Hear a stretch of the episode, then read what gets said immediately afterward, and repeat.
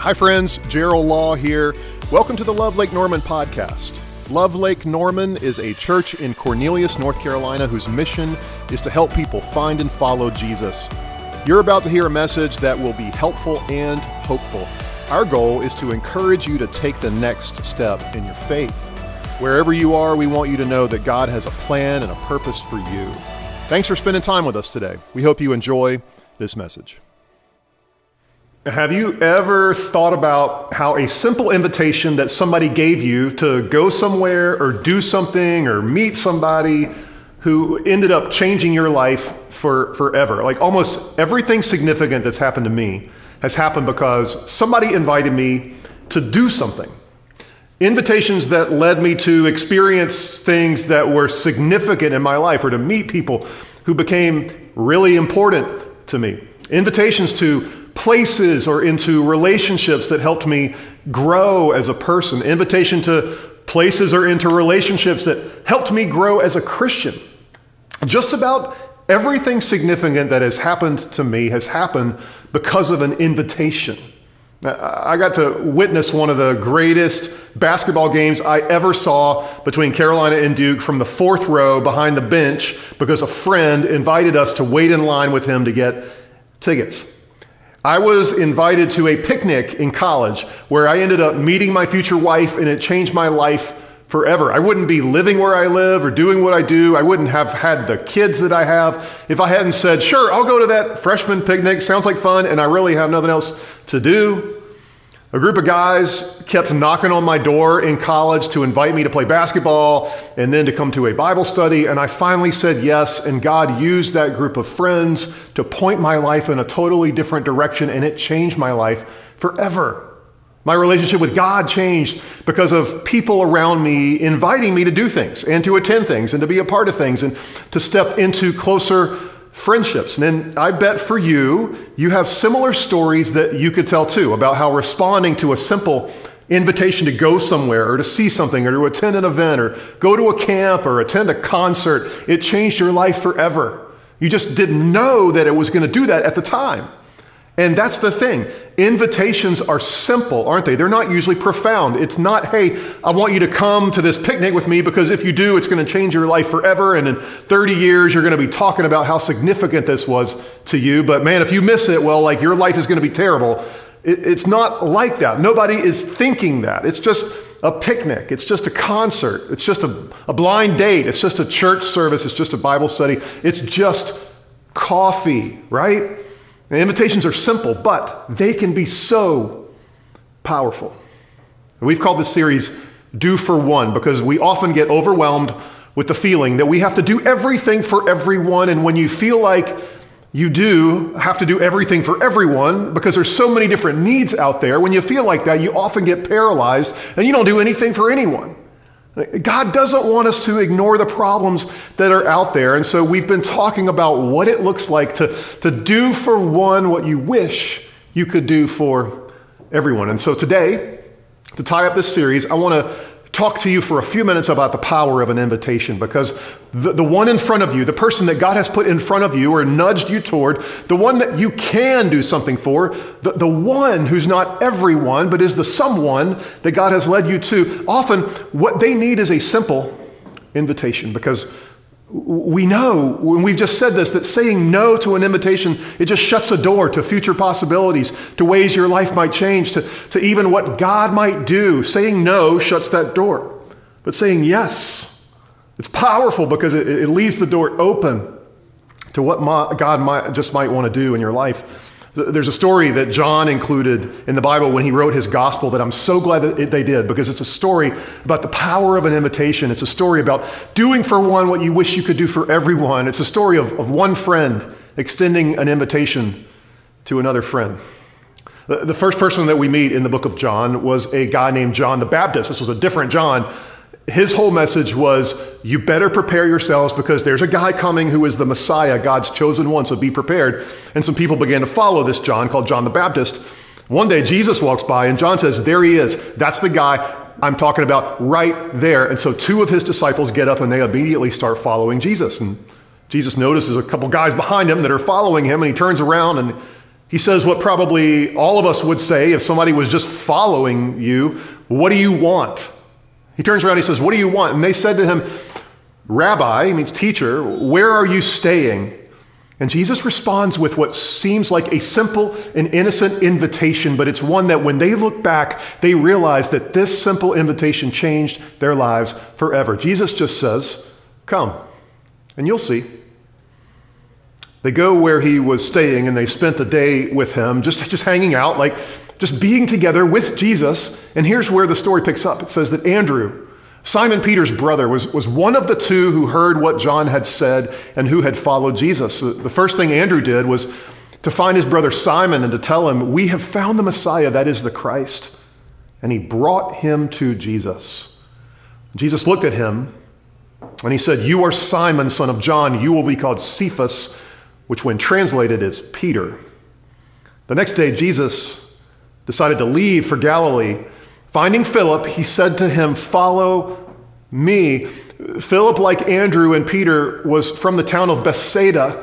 Philip found Nathanael and he told him, we have found the one Moses wrote about in the law and about whom the prophets also wrote, Jesus of Nazareth, the son of Joseph. Nazareth, can anything good come from there? Nathanael asked. Come and see, said Philip. When Jesus saw Nathanael approaching, he said of him, here truly is an Israelite in whom there is no deceit. How do you know me? Nathanael asked. Jesus answered, I saw you while you were still under the fig tree before Philip called you. Then Nathanael declared, Rabbi, you are the Son of God. You are the King of Israel. And Jesus said, you believe because I told you, I saw you under the fig tree. You will see greater things than that. He then added, very truly, I tell you, you will see heaven open and the angels of God ascending and descending on the Son of Man. Now, I want to ask you two questions and then I want to give you a statement today and invite you to live by it. Two, two questions and a statement to consider adopting today. And the first of those two questions is this. Are you following Jesus? Are you following Jesus? This is not something that you can be grandfathered into. It's not something that, well, you know, because my parents were, were Christians, I grew up going to church, or because my wife does, or my brother does, or, or, or my husband does.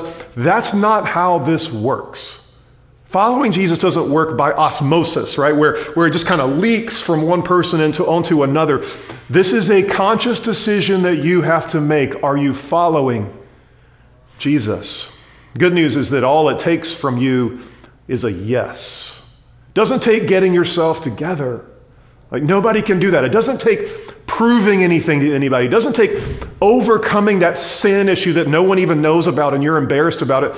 If, if you notice, Jesus' only requirement of his disciples was just to follow. He said, come and you will see, which is the same invitation he gives to you and to me. Come and you will see. And I got to tell you this, and I feel more like this the older that I get and the longer I've been a Christian, that there's so much hope in that statement for me. Come and you will see. There's so much grace in that statement. There's so much love and forgiveness. There's so much hope that Jesus speaks into me through that statement, come and you'll see. It reminds me that he gives a lot more grace to me than I give to myself.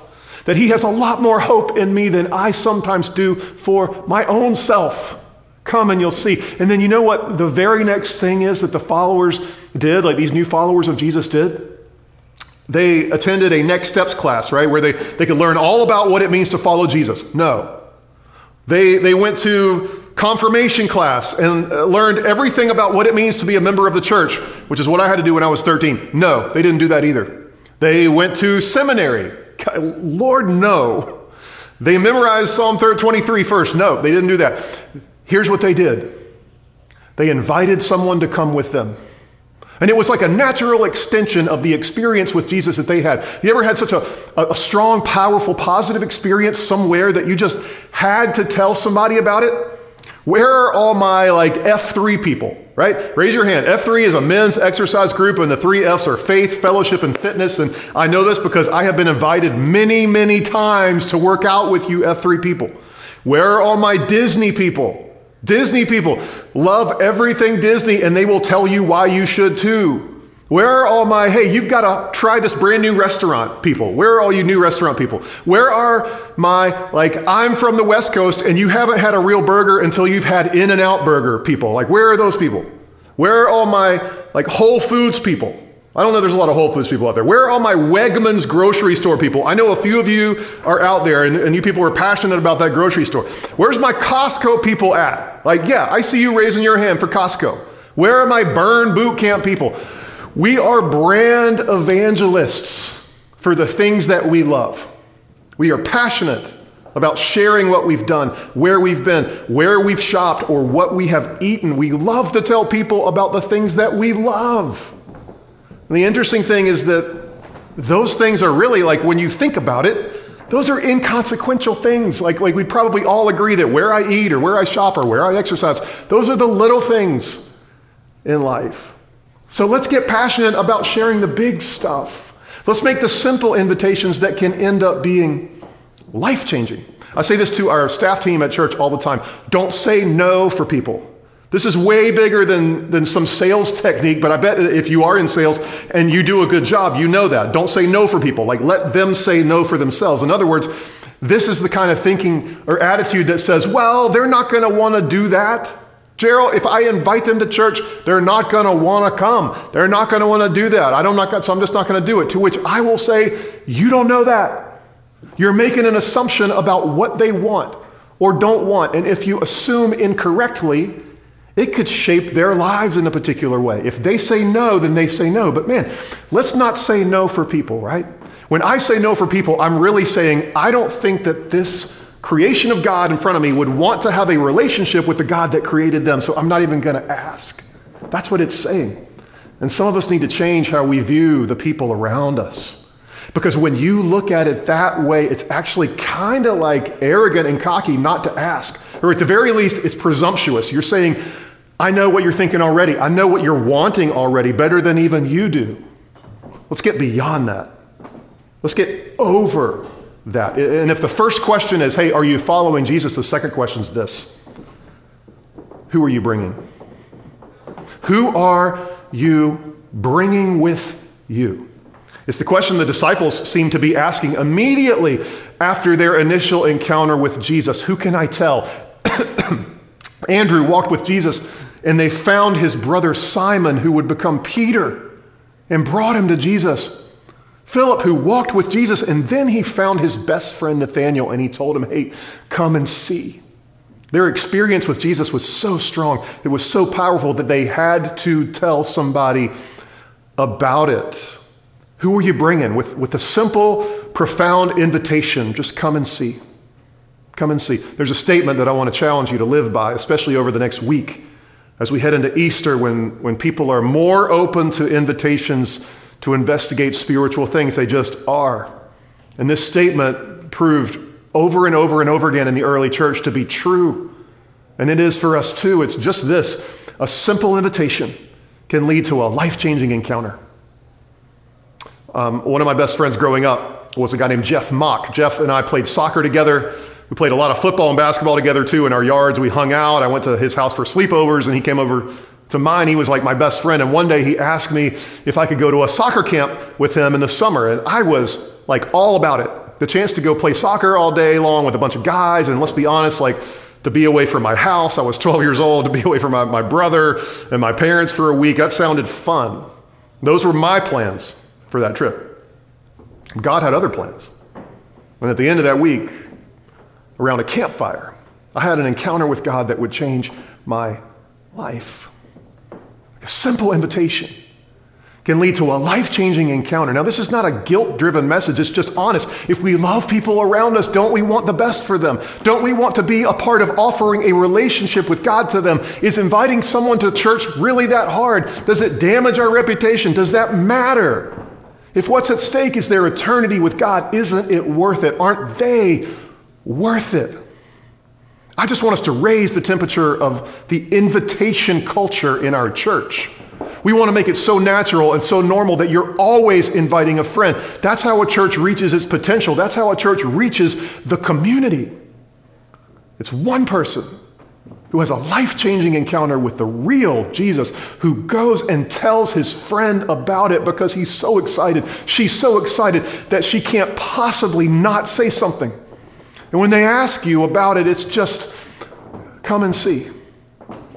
Now, the goal for the next week is, is four on the fourth. Next week's Easter Sunday, we're turning four years old as a church. Invite four people to come with you so that they can come and see and possibly meet the Jesus who wants to change their lives forever. So who are your four? Like, who are you bringing? Are you willing to risk an invitation to some people around you? A simple invitation can lead to a life-changing encounter. And the truth is this: you could be part of changing somebody's life forever. A simple invitation can lead to a life-changing encounter. Who are you inviting? Are you following Jesus? Who are your four? Let me pray for us. God, it's so amazing to see what the power of an invitation can do.